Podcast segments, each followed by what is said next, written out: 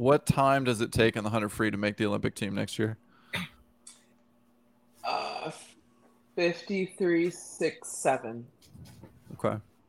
How often do you guys do social kick in at Florida? Once this, once the season.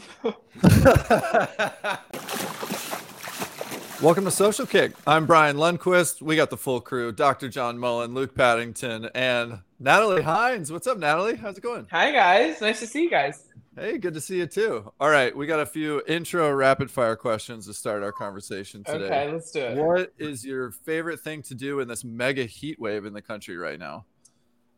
Stay inside and weed. Swim. All right, Natalie Portman or Natalie Cole? Ooh, ooh, uh, Natalie Portman because I, I think yeah, Natalie Portman. Mm, I'm a big Natalie Portman fan too. Okay, have you tried IG Threads? How's your thread No, game? I'm not into that. Mm. It's All right. I'm at the age where I think it's like beyond me now. I'm like I don't want to learn something new. That's every social media for us. Too old for threads. All right, and Yeah. the last one: best performance you've seen at Worlds this week. Jack Alexy, for Mm. sure. Jack Yeah. Alexy's been killing. You get picked yeah. from the 50 or the 100 free, but I think the 100 free because that's like his first medal Mm-hmm. at Worlds, um, like individually, and um, second, obviously 50 is really cool as well, but 100 is it's hard to do three 100 frees in a row, so that's definitely the swim. Legit. Yeah, that's true. Speaking of, um, what what can you learn from and how impressed were you with uh, Mollie O'Callaghan's 100 free world record? I mean, you guys understand this, but I don't think the normal person understands how crazy her splits are. Especially her second 50. Like, Yeah. that's what we all dream about. And uh, that obviously is the most impressive thing to me. Obviously, her final time is amazing as well, but to be able to swim less than a second than Yeah. your first 50, which is where you dove in, is actually crazy. So that is what I take from it. Um, I've also been looking at like when they breathe, how often they breathe, things like that. And I know, you know, e- every everything works different for everybody, Mhm. but um, I had the honor of like being on um, Ariarne Titmus's team for ISL and uh, just kind of like seeing how they train was really cool as well. But they know how to like stick with it, y'all, especially the last 15 meters, which is like my Achilles heel. So I definitely have been trying to take notes in that in that part of the race. it's that Dean Boxall energy. You got to get some Mhm. of that in uh, Nesty. Yeah. I'm not seeing out that out of Nesty. Not gonna lie. Nesty has that he has that intensity and it's really crazy because if you look at him and you like kind of observe him, he's just a quiet dude. He's like in the corner.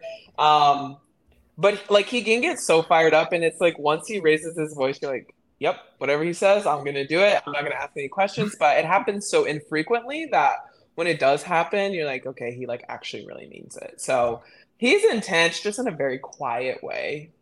It's so funny to me because um, my exposure to Nesty, I haven't had much um, as a competitive swimmer other than recruiting.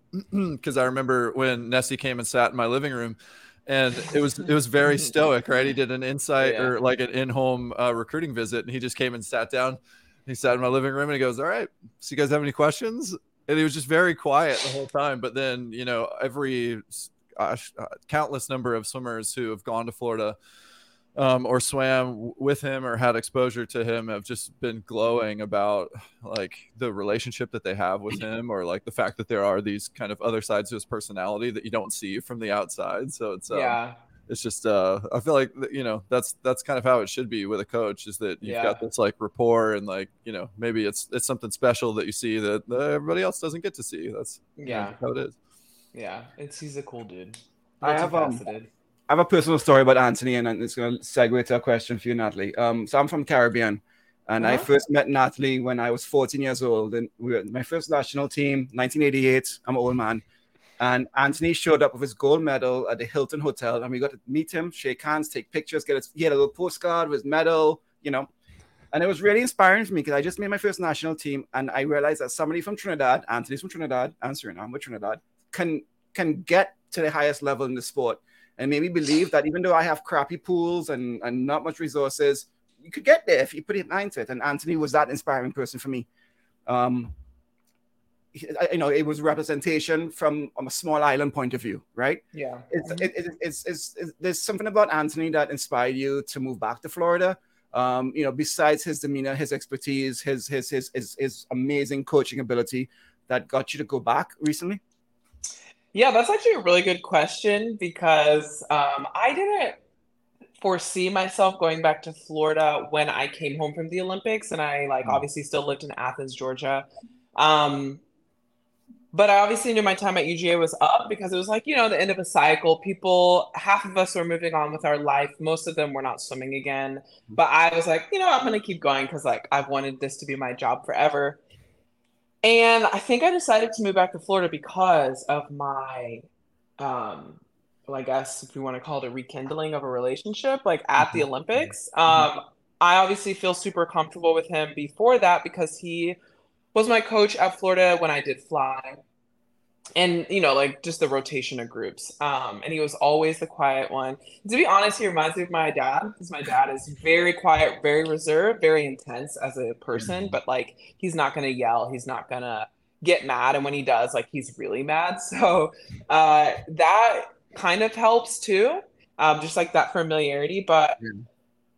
I like a calm coach, and Jack Bauerle Mm. is the same way. He's a calm Mm. coach. I don't like being yelled at, and um, you know, I've been yelled at in the past for things that I didn't think I needed to be yelled at, and Mhm. my personality is to just shut down, get really angry, and shut down. And that doesn't help me in any facet of life, especially trying to swim fast. So that really, I was like, Mm. I want to move back. I want to move somewhere where I'm already familiar, and that was familiar to me. And not to mention the amount of help that he gave me Yeah. at the Olympics, like during camp. Um, it's crazy at camp, uh, especially like at the Olympics. Everyone is so uptight.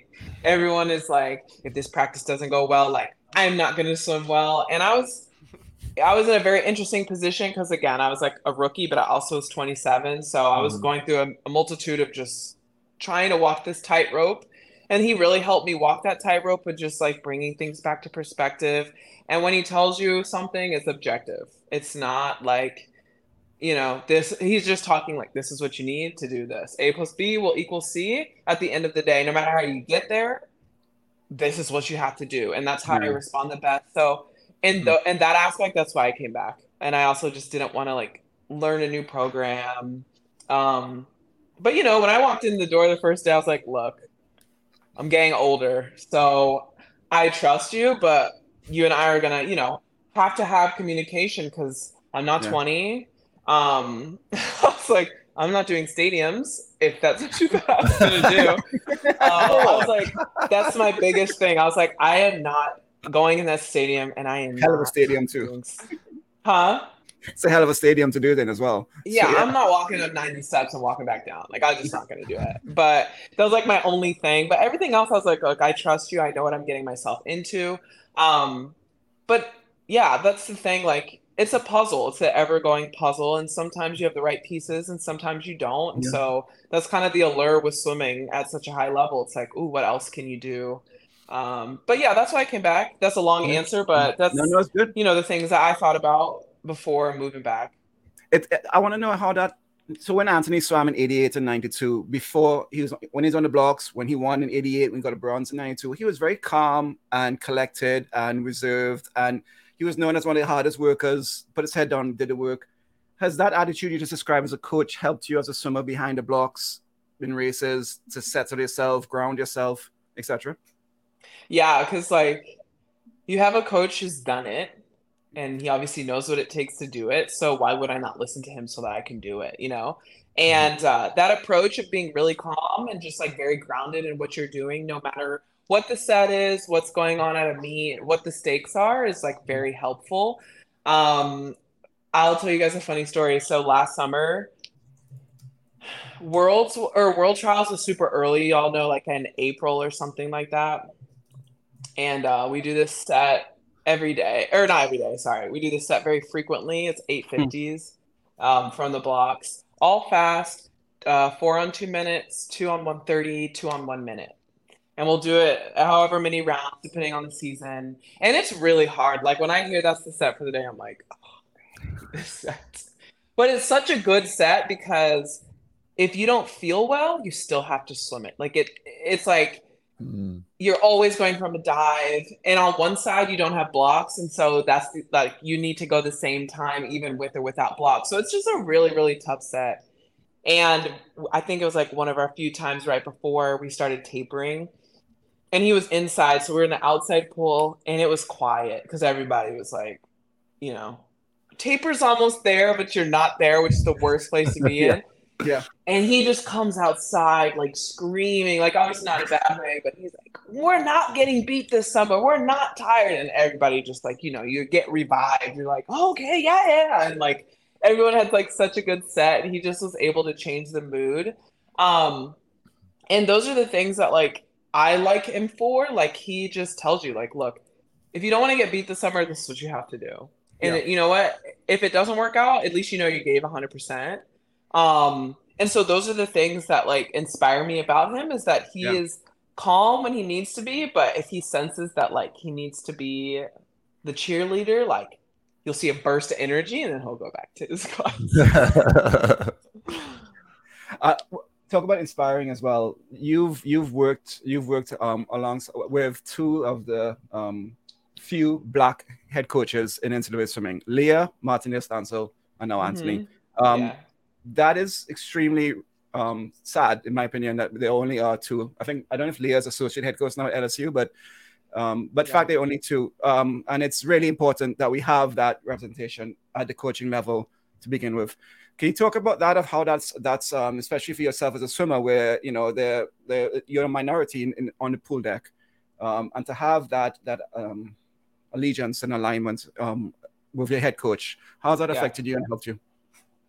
Well, I'll be honest with you guys. Uh, when I was little and like going through the ranks of swimming and trying to swim fast, I'll be honest, I didn't even like look around to see who else was on deck that looked like me because I was so like hell bent on getting first. Like I honestly didn't care. And um it wasn't until I got older, like obviously through quarantine and George Floyd, which started the Black Lives Matter movement, Mhm. Was I able to like reflect because I stayed at home for three months. So I had a lot of time to reflect because my parents they live in rural Alabama, so I had a lot of time to sit on the porch in my rocking chair and just kind of like ponder like what it, what is my platform in this sport because like I need you know what have I done and what do I need to do. Right. So to answer your question, in college, um, I think subconsciously I went to Florida because I saw people who looked like me uh, in a, in a coaching role. Right. I don't think I I actually thought that like that wasn't a thought that crossed my mind, but I think I gravitated towards that because Mhm. y'all probably know this. I'm from Midland, Texas. Mhm. I was like the only black person of few, and it only became more and more as I went up in the ranks. So I think being able to see people at that level and knowing the history of how they swam and going to the Olympics, like I was like, I feel comfortable Right. that I will get that type of support that I need if anything racial or if I, you know, anything like that comes my way. Thankfully, it didn't. Um, but yeah, subconsciously, I think it played a big role. And, um, you know, water is not discriminatory. So if you swim fast, you swim fast. And so Nesty and I talk about it sometimes, maybe Okay. towards the beginning of the season, like, you know, like I'm swimming fast for myself and I'm swimming fast for my country, but I'm also swimming fast for like minorities that may not know how to get where I am. Um, and like you said, the he is so inspiring because he came from such a small pool, Yeah. li- literally and figuratively, but he came from such Yeah. a small pool and was able to go to the Olympics multiple times. He was able to win the Olympics in such a crazy, inspiring fashion. Um, but like people in like say inner city DC, they have no idea how Right. to even begin to get there. Um, and so he has helped me realize like what else do I want to do with my career and my platform while I am in it, while the irons are hot. Um, so yeah, it's been like a really interesting journey on like, you know, when I first met him versus our relationship now, because I'm so much Yeah. older and I, you know, have established a platform and he's always willing to help me. And, you know, anytime I'm like, hey, I'm going to do a clinic or hey, I'm going to do this, obviously training will be taken care of, but he's always a supporter of that because you never know who you can inspire. And I know he's inspired so many black and brown people to swim. Yeah. So he's very, very supportive of that. And that's one of the reasons he inspires me as well. Leah as well. But she's Yeah, not of there with me right now. But yeah, we still keep in Mhm. touch. Leah's awesome. Um, Mhm. She inspired me. I swam alongside her. Uh, Oh, okay. amazing. Yeah.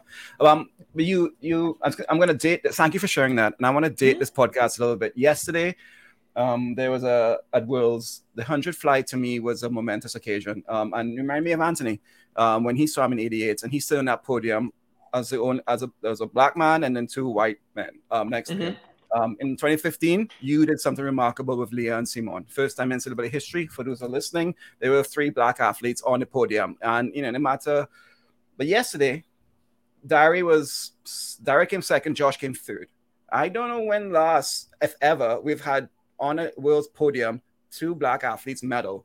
And I'm glad we're starting to see a little bit more of that. You think of when Tony won, when Maritza won, when Simone won. Do you know what I Mhm. mean? Um, I think that's a really important um to this. So so when are we gonna see you and Simone up on the podium? One, two. I don't know. It's either going to be this next Alright. time or it's n- going to be never. But um, I think going to your point about Simone and I on the podium um, Yeah. at the Olympics when we were able to get third and Yeah. stand on the podium. I mean, it's obviously a, such a small time you're standing there in that moment. It's like, I don't know, three to four minutes. Um, and I was so overcome with emotion selfishly because, like, I was just trying to make the team. I never foresaw myself being on a finals relay and standing on a podium with a medal. So all of that was just like, it was just overload of emotion for me. But when I look back at the pictures, I'm like, wow, there's really Yeah. two black. Half of our relay is black, which is super, super cool. And Yep. um, I would say only at like age 26, 27 was I, am I able to like be self-aware enough to like Mhm. notice things like that and i i mean it could be like sad but i also i'm glad i finally got to that point where i realized that. And like you said in 2015 unfortunately i was only worried about the next relay because we weren't done swimming. So to me i was just like ugh i got third. And like ugh leah beat me by like 0.05 so I, that's why i was upset. And then I remember subsequent days after that, I was overcome with emotion because I felt overwhelmed that everyone was making a big deal out of it. And I was on the phone with my dad. Um, there's a really, really cool uh, radio show called The Rickey Smiley Show. Mhm. And he's like a really, really famous radio host. And so I was on there. And I was on there, but I was mentioned on there. And like, I was just like, Dad, I don't understand like why everyone's still talking about it and you probably can imagine like my dad uh his birthday was actually yesterday Oh, um he just turned 69 so he has dealt with his share of you know struggles um racial disparity all sorts of things. And so you can imagine how he feels that his daughter just said that. He was not the happiest but it was a learning experience for me. And i think now i'm able to appreciate that. And that's why i understand like what can i do for others to come after me? Because i mean i see a lot of um i see a lot not a lot of a lot more black people at pro series um and usa swimming doing things to reach out to like boys and girls clubs and like exposing them to these things like hey this is possible so um yeah like the podium and being at the olympics it's definitely i'm very grateful that it was me who was the fourth black person to make an olympics team Mhm. I hope not to be the last. Um, but we're starting to like trend in the right direction. Awesome. So what um what does the ideal end of a career look like for you? What what are you still swimming for? So that's a good question. My mom asked me that the other day. She's like, "Why are you still swimming if you reached all your goals?" I'm like, I mean, I feel like any elite swimmer is not the type of person to reach a goal and be like, "Cool, nice, Mhm. I'm done." Like that's not how I was. That's not how I'm wired. So, an ideal end of um, career for me would just to be inner peace. Would be knowing that I've done everything I've done to make the team, make my goals, reach my goal times, things like that. Um, a good example of that is making this path team. Um, Mhm. I know I did everything I could. I mean, I that's the first time in my career and my life that I was like, I turned every stone over to get to where I'm at, and it happened to work mm-hmm. out for me. Mm-hmm. So, and I know what that feels like. So that's what that's the feeling I want to get when I'm done with, you know, when I hang my goggles up and I'm done. Um, so yeah, that's how I would. That's that's how I would ideally like to leave the sport. Either mm-hmm. way, it's going to be sad, but that's how I'd like to leave. Yeah. Well, that resonates a lot with me as well because um, you know, my my career peaked probably 2 or 3 years before I retired and it didn't end, you know, great. And it that happens for a lot of people. But when you're in it, it's hard to remember that. But I do know for sure that my last season of training, I was the strongest, the fittest in the pool. I mean, I did everything right. Literally everything I could have done. Um, I knew when I, you know, kind of went to Olympic trials that that was the I had done everything Yeah. and uh, and so I was able to walk away with with that piece. It was still disappointing, but it was going to be sad either way. And so yeah, it's going to be sad either way. you know, um, and, but that satisfaction, the inner satisfaction, is is a different satisfaction than you know podium medal satisfaction. That's cool too. I mean that that is Yeah. fun, but um, yeah, good for you. That's awesome. Thanks. Now, Yeah, looking I- at this past year, I'm, I'm curious. You know, like you said, you've been you've been at this for a while. Um, if we look at just some of the times, you know, it may come off as you know a disappointing season, or maybe not where you wanted it to be. But Yeah. what what are some of those takeaways or learnings and positives that you're taking away from World Champ Trials and, and how you did?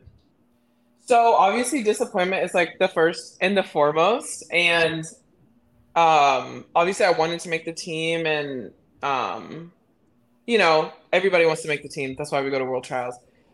But I guess as you get older and like not many people are in the sport who are approaching 30 or who are 30. I learned this from Melanie Margalis, who's now at SMU. Um, I trained with her. She was an amazing she is, not was. She is an amazing friend and was an amazing teammate. And one of the things I learned with her, because she was approaching 30, she went to trials when she was 30, is that like as you get older, you you realize you physically like can't train how you were when you were 20. Like No the stadiums. grind, yeah, no stadiums at all. the grind and you know all of that you still do it but recovery becomes truly number one Mhm. um and it's almost like i said earlier like it's a puzzle and that's the allure and the frustration with getting older in swimming is that what worked for me what i'm finding out what worked for me on the road to tokyo doesn't necessarily yield the same results as it does now. Like my morning routine the things i'm eating the way i warm up like it's not i'm not feeling the same as i did before. Mhm. and it took me this season is like that's my biggest realization i guess to answer your question. Um so the thing to do now is to not completely start from scratch because like obviously i have so much experience like i'm not a novice but um what are things i can tweak? Like how can i change my weight program? How can i change my approach to practice? How can i recover better? Um, i only just got a normatec for my legs like two months before trials and i was like this is the best thing ever and everyone's like how do you not have one and i was like I just I just wasn't able to get one. And so it's just small things like that that truly to me make a big difference. Um Mhm. so yeah, those are like the biggest takeaways. Um obviously I was disappointed. I, I really wanted to swim faster and I thought I would swim faster. Um but there are things to take away. Life still goes on. Uh, the sun comes up and it goes down uh, if you make it or if you don't. So it's just a time to like reset. Um, I went back home. I spent a little bit of time in Gainesville. I went back home. Right now, I'm at home with my family, just like really regrounding myself for the next Yeah. nine months. Because, you know, it's like once I go back to Gainesville, like it's time to it's time to like put my plan that I've been formulating on my time off back into action. So hopefully it works out next time. Yeah, I was uh, chatting with Brandon Fischer, who's in his 30s and still going Mhm. after the 100, 200 breast, working a full time job. And, you know, we talk, um, and, you know, we've had to change his training program so much based off of, you know, his work and just stressors there. But like you said, Yeah. just just how you change as you get older. And, and one thing that really hit home was, you know, you know so much, but almost you know so little because what did work is changing or maybe not working as well. So having to Mhm. figure out what's still working, what's not working, and be comfortable making some changes that you know you're not sure if they're going to work or not, despite how long Yeah. you've been doing this for. Yeah, hundred percent. And I think, um, like you said, Brian, like your your last season, you're the strongest you had been, and you knew it. You're the fit, most fit you had been. Um, that's how I feel. I'm like, like I love lifting weights, and like I was the strongest I was in the weight room. It's just really like slowing it down and trying to figure out like how can I convert that to the pool? Like, is it something within my technique or just things like that? So that's going to be like really my biggest area of focus this season is starting slow because there's always time, especially at Florida mm-hmm. with the mm-hmm. way that we train. There's I will be in shape at some point. um, so it's just really like technique and like getting getting things together that way. I was curious specifically about your taper this season because that's something that when it comes to coaching changes or training group changes is as a swimmer for me was always on my mind of understanding and having that trust that the that ultimately the performance is going to come together that like coach has a plan and that we have a plan and that you know yeah. even though i feel like garbage on today or you have that like pre-taper anxiety or i still feel like crap yeah um, or maybe you feel great or you know, i don't know if you feel great it's usually usually going to be a good thing but um but a lot of times for me when it didn't go well i was just like it wasn't coming together i never got sharp um, i'm just curious if there's anything like as you kind of uh, take the learnings from this season and look forward, what what was it specifically about kind of this this taper, you know, with a different training environment? Were yeah. there any indicators that you could look to and go, okay, like this worked for me as a younger Natalie. Maybe that's something that I need to try to find, or this this type of work during taper, or you know, too much, too little. Are there any are there any specifics that you can take away from this past season? Yeah, definitely. I I actually am like really blessed because I was take I was at Florida last season for World Trials, and mm-hmm. when I did make it and swam three of four best times, I think. Yeah. And um, and then there's this season where I didn't make it and didn't swim to the best of my ability. And I actually really like our taper. It's it's different than I normally or have tapered in the past because um it's still really hard if that makes sense and like it's we call it like a machine like if you if you fall in line with the machine and you trust the machine it'll work out and by machine i mean like the training plan when we go fast you know it's the second tuesday of the month so we can expect this type of set like it's those types of things and so with taper it doesn't really change until obviously like that week week and a half before where we don't really do anything crazy but I can't really pinpoint anything because I mean, I love our, our taper that most people don't say that. But one thing I've learned about taper, I, I'm going to hate to say this because like younger listeners are going to be like, what? But when I was in college and I was training with Troy, I used to get so mad if I thought something was, was like too hard. Um, can you guys still hear me? Yeah. yeah. Mm-hmm. Okay. I used to get so mad if something was so hard. I'd be like, "Oh, it's gonna blow my taper," or "I, I can't walk down the street. It's gonna blow my taper." Uh-huh. When that's not necessarily the point of taper. Like, you have to get out of this mind this mindset that taper is like easy, like everything's easy. Yeah. Um. And so once I got out of that mindset and got into the mindset of like taper is preparation to go mm-hmm. fast, like everything seemed more palatable. Like when we would mm-hmm. go fast and it would hurt, I'd be like, okay did I breathe where I want to breathe? Am I set up in the pool where I want to be set up in the pool? Am I mm-hmm. making my move where I think I need to make my move? So once I switched my mindset to that, like I was fine. And training with someone like Kieran Smith is perfect for me because he's gonna hate me for saying this, but Kieran is so confident. Like he's obnoxiously confident, but like I want to have it.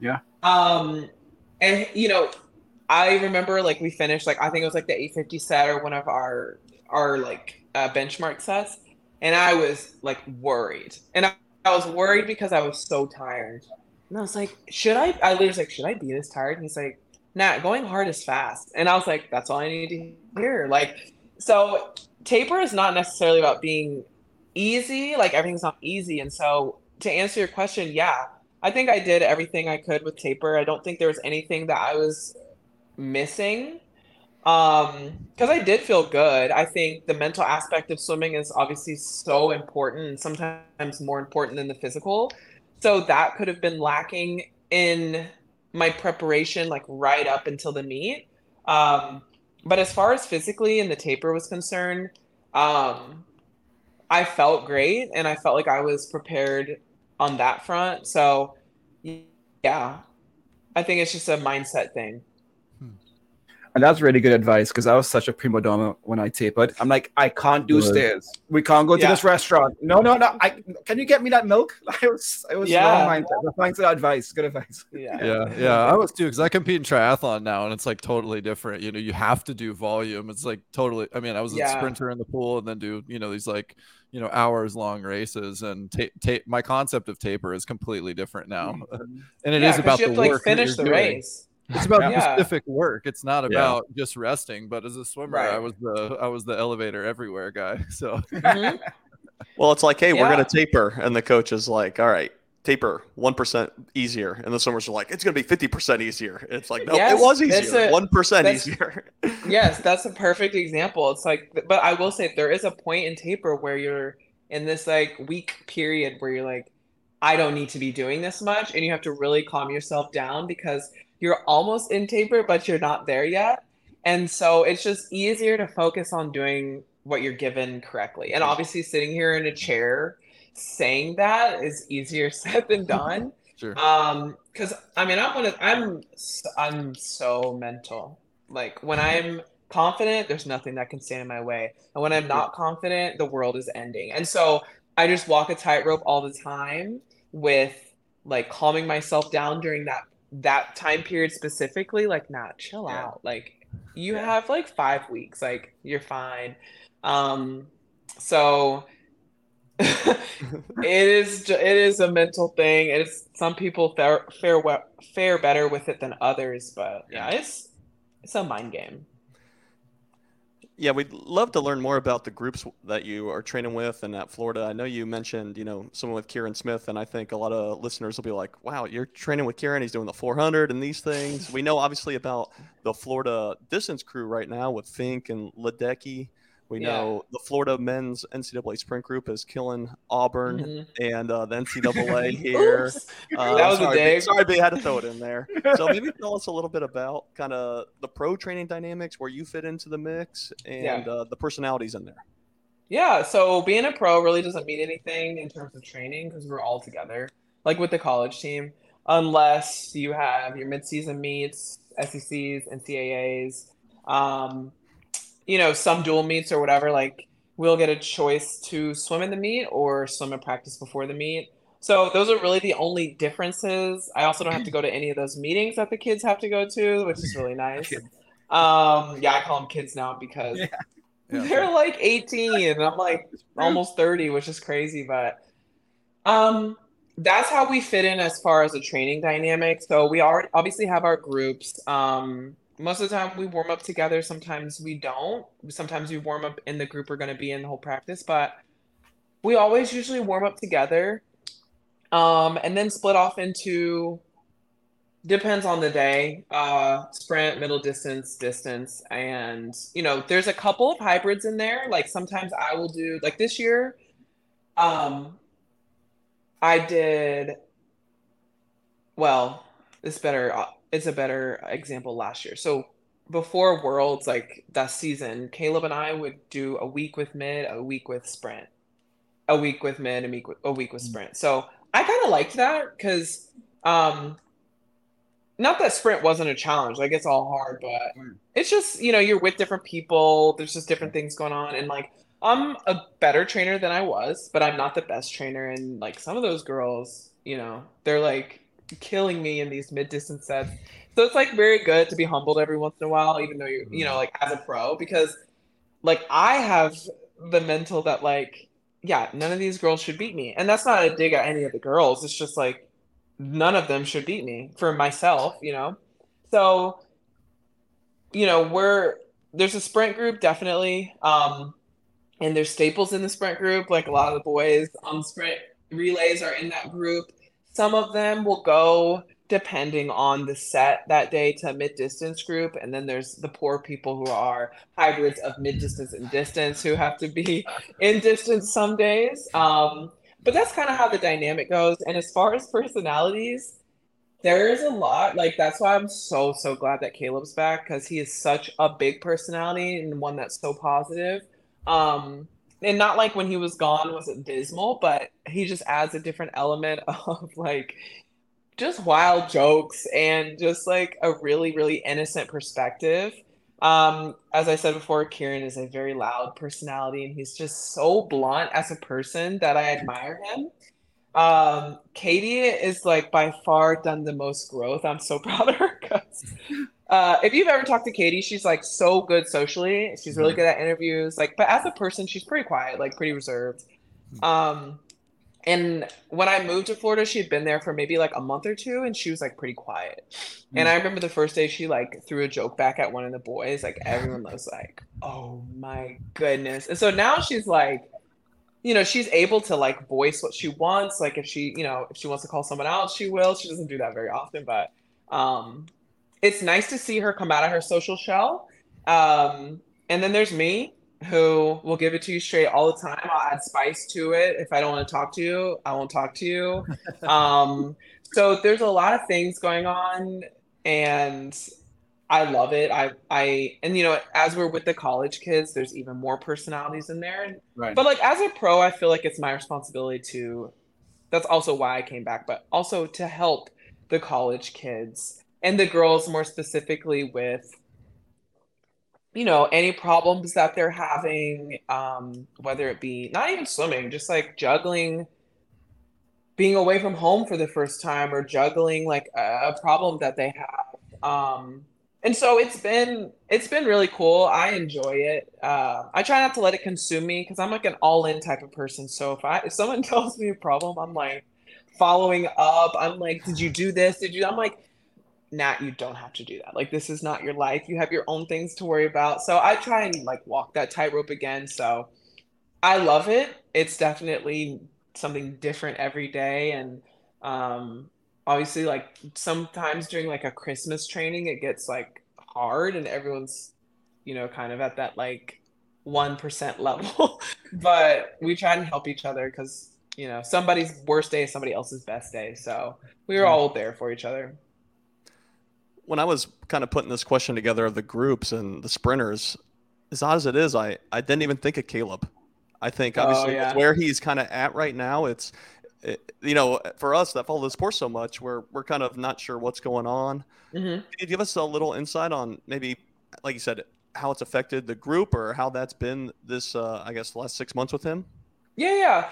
Obviously, being like privy to his his uh, privacy, I don't want to like give sure. you know speak for him, but um, yeah, during his time off, like throughout this whole like I want to say situation, I guess everyone's been so supportive of him. Um, and you know, your mental health is your mental health, and whatever you need to do, it's whatever you need to do. And that's something that Nesty really preaches to us. Like, if you feel that you don't need to do this, you're a pro, and you can do whatever you want. Like you're, you know, you're here because you want to be here anyway. So if you need a day or a week or however long, then that's fine. Um, so yeah, I mean, like people stayed in touch with him while he wasn't swimming, and when he came back, it was just like such a nice buzz on the pool deck because um, he is just such a dynamic personality. He's such a great person, um, and yeah, like the whole swimming thing is like its whole other entity. Like, however he wanted to tackle that, that's his business. But when he was in the pool with us, like, it was just like before he before we went to Worlds or anything like that. So, um, you know, he does what he needs to do for his mental and his life outside the pool. Um, and he just seems so much happier and so much uh looser and like obviously he's the same person so you know he's older too so it's nice to mm-hmm. you know see him grow because i met him when he was 18 and i was 20 i think yeah Yikes. and so it's been really cool to have friends and have a friendship that's that long, that old, and like there's just so many different versions of a person, myself included. And so um, having him back has been the best. And being at world trials, like not knowing to expect from him, and same for himself, he's like, I don't know what's going to happen. Um, it goes back to what I said before. Um, I asked him, I was like, did you do everything? Did you do what you thought you could? Like, did you give 100%? And his answer was yes. And so we both nodded and we're like, okay, well, then, you know, a new season's coming up and we have new goals and things like that. So it's pretty much the same approach. Like, if you need the break, take it. Obviously, with my story, I'm all for a break. I took a two year break. And so I'm all for anyone who needs to take a break. Hey, Natalie, you gave us a glimpse of this a few minutes ago when you were talking about how you show up for your teammates and how you kind of take that on yourself. But, um, you know, we all met through swimming, and the background on our show is that I got connected to Luke when I first moved to California. And then, you know, we kind of, the, the sport of swimming connects people. And mm-hmm. the way that we get connected to guests is that we ask every guest off mic, off camera at the end of the show who is really great in their network and who do they recommend that we talk to? I would say 90% of our guests are come about through that sort of recommendation. And i'm not kidding when i say this probably 50% of the at least the women that we've had on this show but it's been a lot of guys too say the answer to that question is natalie hinds and it's been so Thanks, overwhelming to us that I told you via email. It's like it, it it's become a running joke until we had this conversation that yeah, like everybody is recommending Natalie Hinds. It might be a hard question cool. to answer for you, but why do you think that is?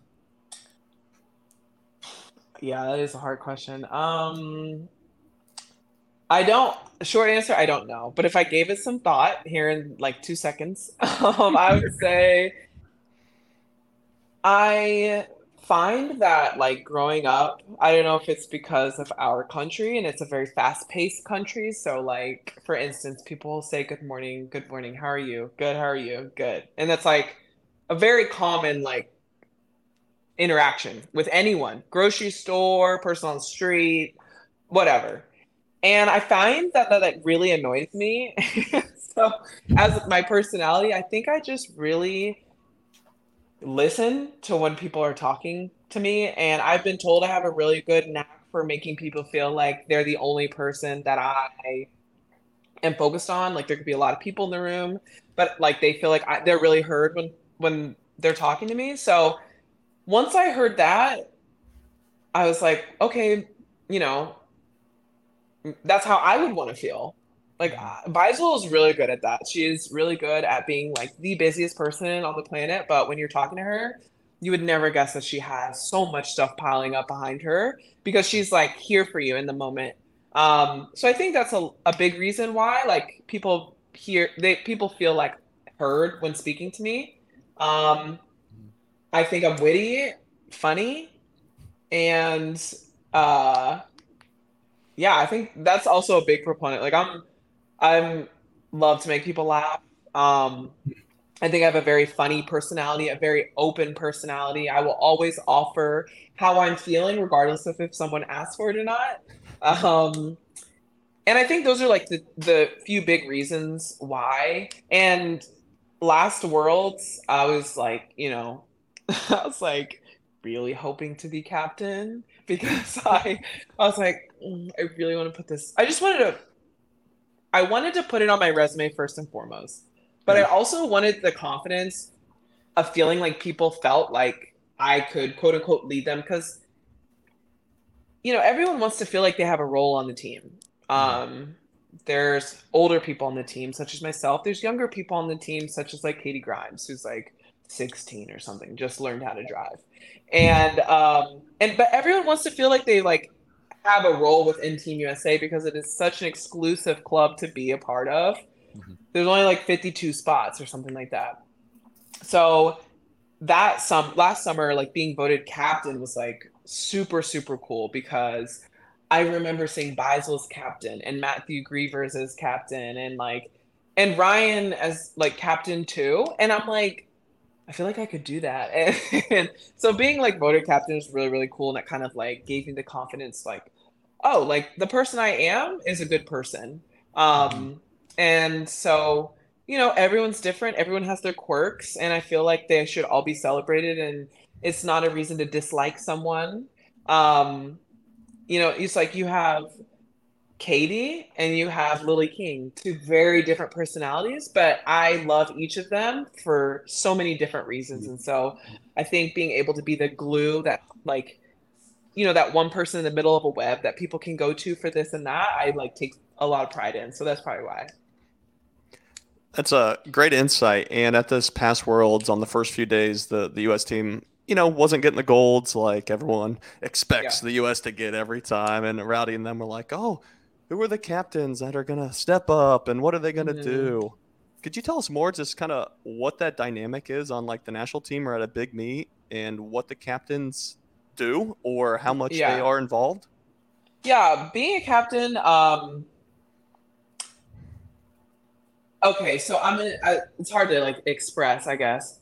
Basically, being a captain is you do exactly what you were doing to become a captain, if that makes sense. Like you don't have to that was a big thing with me. I was like super nervous after our meeting of voting captains. Like, okay, so what do I do? Like, how do I do this? And Ryan and Caleb were like, you were obviously voted captain for a reason. So, like, don't change anything. So, in that respect, captains don't necessarily like do anything. They kind of wrangle the people who are like, you know, outliers, like, hey, come over here, you know, things like that. They kind of run the team meetings. Yeah, they just they just bring everybody together. I think as far as a uh, inspiration standpoint, they serve a purpose because people are inspired by them. That's why they want them to lead this group. And so it's all about being open and being able to compartmentalize what you're trying to do at a meet and compartmentalize if you see someone struggling. Like so last season, Leah Hayes, it was her first world. I mean, honestly, it was my first worlds, but you know what I mean? Like this was her first like national team trip. And she was about to, she had just finished semis of the 200 IM. It's day one, I think. Yeah, I think it was day one. It was early in the meet. And I can only put myself in her shoes. She's 15. She's trying to win. This is her first everything, and she's trying to win a medal. I can only imagine how nervous she is. So, like, my role as a captain and just like my personality in general is to check after her, like to be like, hey, explain to me like if you need to how you're feeling you can vent like this isn't one of those things where i need to give you advice because i've been in your shoes before. You just need to vent. You just need to tell someone how nervous you are and you may feel better. So it's things like that where you kind of have to be more dialed into like what your teammates are doing to kind of help them through as well as worry about yourself too. So it is like a double-edged sword. Um, such an honor though first and foremost but those are the kind of things you do um, everyone has different strengths, though. I know this is a long-winded answer, but like Leah was captain, and she's more crafty and more motherly type. Um, so she had the girls doing craft the night the night before Worlds and like getting them ready that way, and like kind of taking the stress off. Where that's not my strong suit. So every captain comes with their own strengths yeah. to help the team. Yeah, I just wanted to share a quick story of mine because um, I, I, think you, you said Ryan earlier, you're talking about Murphy. Um, he was his first international team was a Pan Am's team that I was a captain on, and it was my last international team. And um, and so, but you're right. Uh, like I, I share too in some of your observation about the experience of being voted a captain, and then also mm-hmm. kind of how you find what your role is within the team. Because yeah. um, my my role, I, I was not a team captain at Auburn, but my but my role within the team was very different than what I felt like my role was as a team captain on Team USA. And so, like, that's part of the job too, is realizing kind of what the team dynamic is and mm-hmm. what's needed, and yeah. then finding your way into the best position for for that team whether that just be you know a resource for people who are new or maybe there are some specifics about how to navigate a situation etc so um, uh, but I, I were joking with Murph about that. That it's just like, wow, it's given that he's kind of the elder statesman now or one of, and has had such a long career that that's that's where it started between the two of us. Yeah. Um, I wanted to talk about, uh, especially as you you mentioned this, like almost thirty, you know, and and swimming. Uh, you can't exist in the sport for that long without developing a lot of your your livelihood and your personality and the things that are important to you outside of swimming. Like you're not only a swimmer. Yeah. And um, you've got a lot of things going on outside of the pool. Uh, you do some cool stuff with a business on the side with Luminary. Um, Mhm. Curious just to hear about you outside of the pool deck. Like what's what's going on in your life? What do you love doing? What's happening, you know, between workouts and uh, how do you look at kind of your identity now, uh, maybe compared to you know your early days when maybe Yeah. it was a more swimming forward? Yeah, I mean it's kind of hard not to have swimming consume your life because like to be really good, it kind of has to sometimes. Like there's there's a time for it. So I think realizing that is the biggest thing. But yeah, I'm I'm starting to like experiment outside of swimming to kind of see what I would like when I'm done swimming because um sadly enough, when I stopped swimming in 2016, I told my mom, I was like, Mom, I feel like I've been dropped into Times Square with not a map or destination. and it was the worst feeling ever. Like, I felt so lost. I didn't know, I hadn't put any thought into life after swimming, like what I wanted to do. This, I just wanted to get out of the sport because I was like doing so bad. So now that things are coming to an end, I'm like, okay, well, what are my goals for the end of my career? Like, what do I want to happen when I take my suit off for the last time? And part of that is I'd like a job. I'd like to have like something to do, you know, that can like sustain my lifestyle.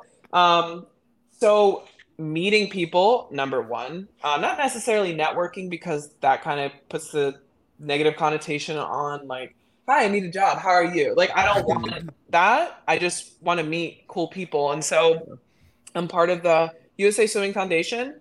Um, I became part of that like last year, I think. Oh, cool. Um, so that's one of those things I never thought I would be a part of, but because of my platform and the way that I've handled myself, I'm really proud that like they want me to be a part of that as an ambassador, along with Chase and Ryan.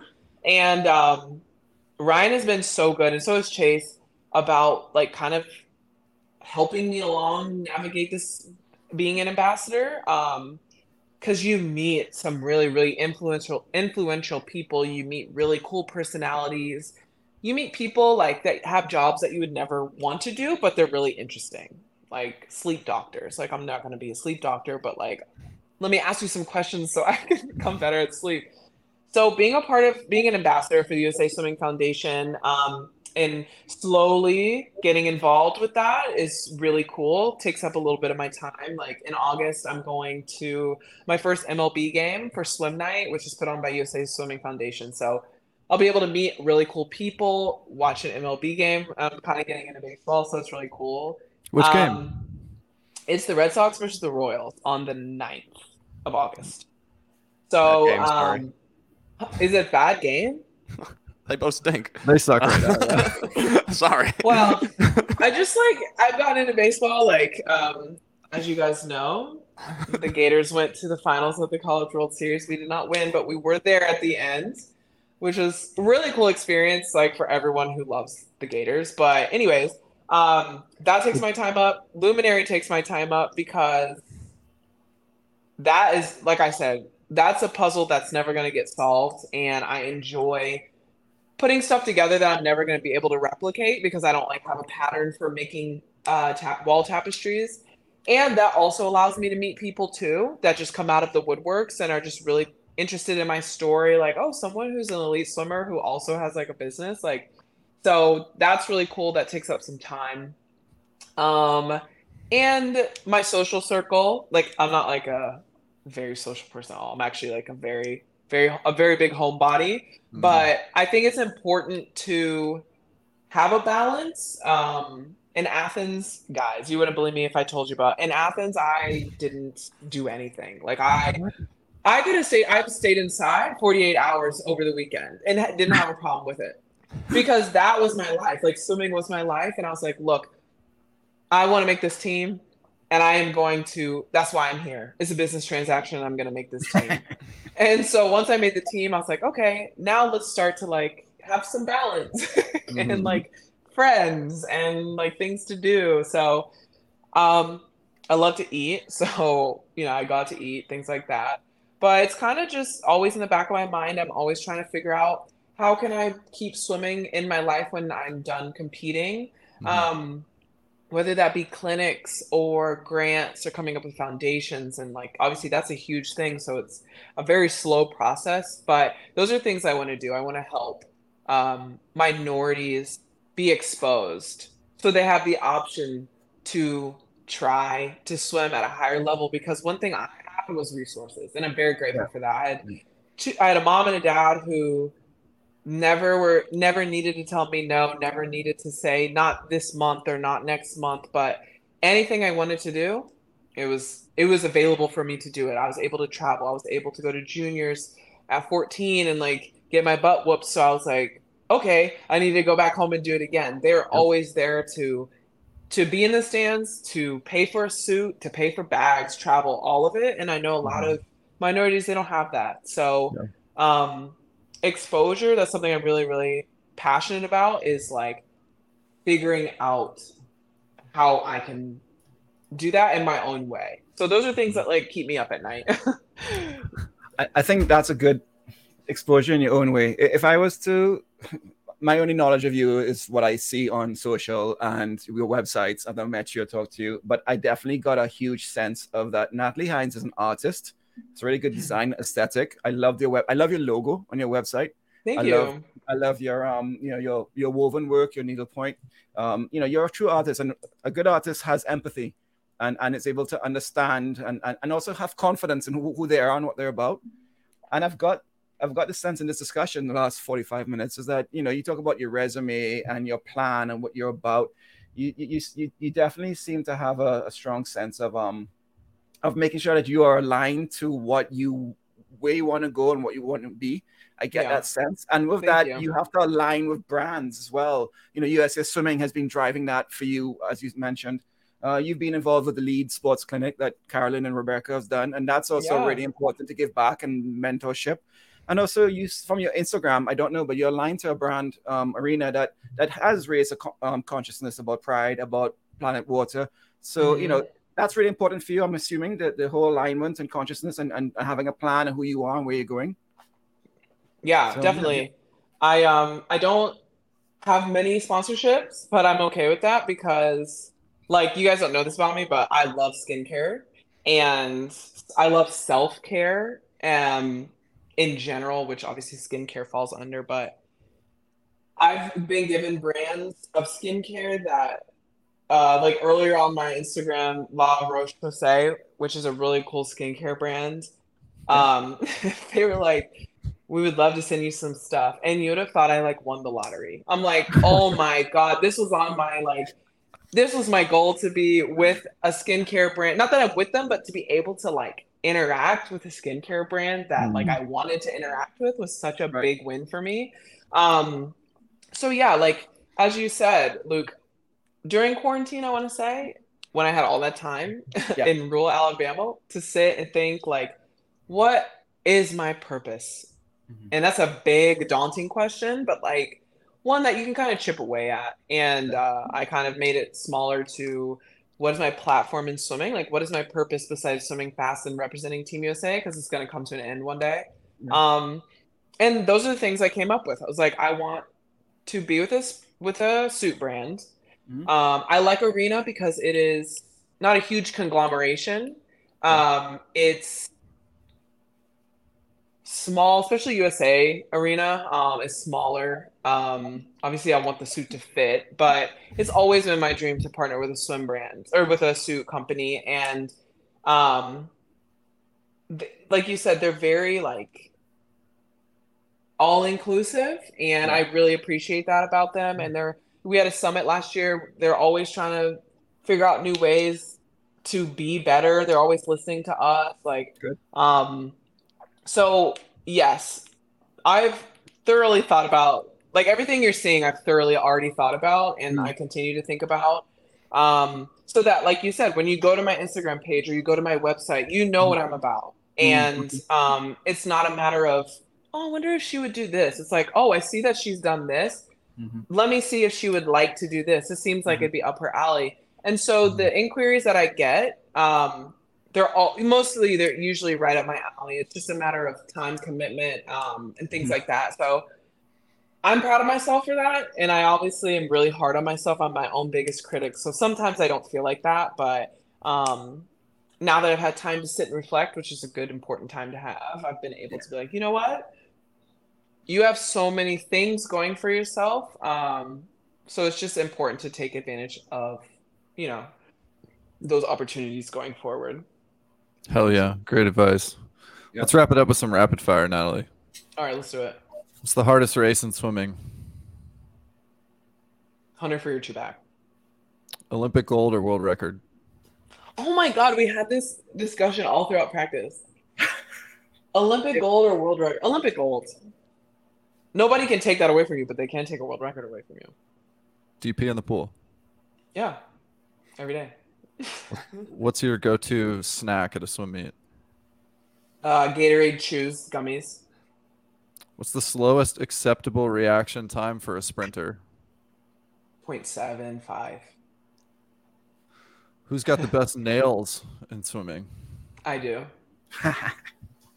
What's the most annoying thing that a teammate We can do her. in practice? Oh, lost her. Her battery may have died. Hmm, I was gonna say it went like that. Oh yeah. All right. Pause right there. Yeah. Let me uh What was that uh, like an hour thirty or hour forty ish maybe? yeah. There she. Bringing it back in. Did it Wait, die? it just kicked me out. It kicked me out. Oh, okay, I'm you out? Oh, Yeah, I don't know why. No, you're All right, fine. all right. It'll be an easy way to um a good uh intersection there. Okay, let's keep it going. Um, what's the most annoying thing that a teammate can do in practice? Ask when we're leaving, or what's the interval? Pay attention. Yes. What Sometimes race in me. your what race in your career brought you the most satisfaction? Um, that's not rapid. I'm sorry. Hold on. That's my, my, Let's unpack. my most proud swim would probably be mm, my last summer's national championship final because I was not thinking I was nervous and I became unbelievably nervous and it was one of those like get yourself together type of things like I knew I could do it and I wanted it on my resume and so, so that Hmm. swim um, after having COVID is what I'm most proud of. Good for you. What time does it take in the hundred free to make the Olympic team next year? Uh, 53, 6, 7. Okay. How often do you guys do social kick in at Florida? Once this, once the season. I'll give you uh, under five. under five. Can we count on you to influence that? Uh, what do I need to do? Submit a letter to Nesty? Come on. An anonymous, anonymous letter, yes. Natalie, uh, it's easy to see why uh, you came so highly recommended from all of your peers, and uh, Thank you. so good on you for having um, that kind of presence about you, for showing up for people that way, and um, thank you so much for um, granting us some some time. Um, Oh, yeah. of course. I hope I lived up to the expectations.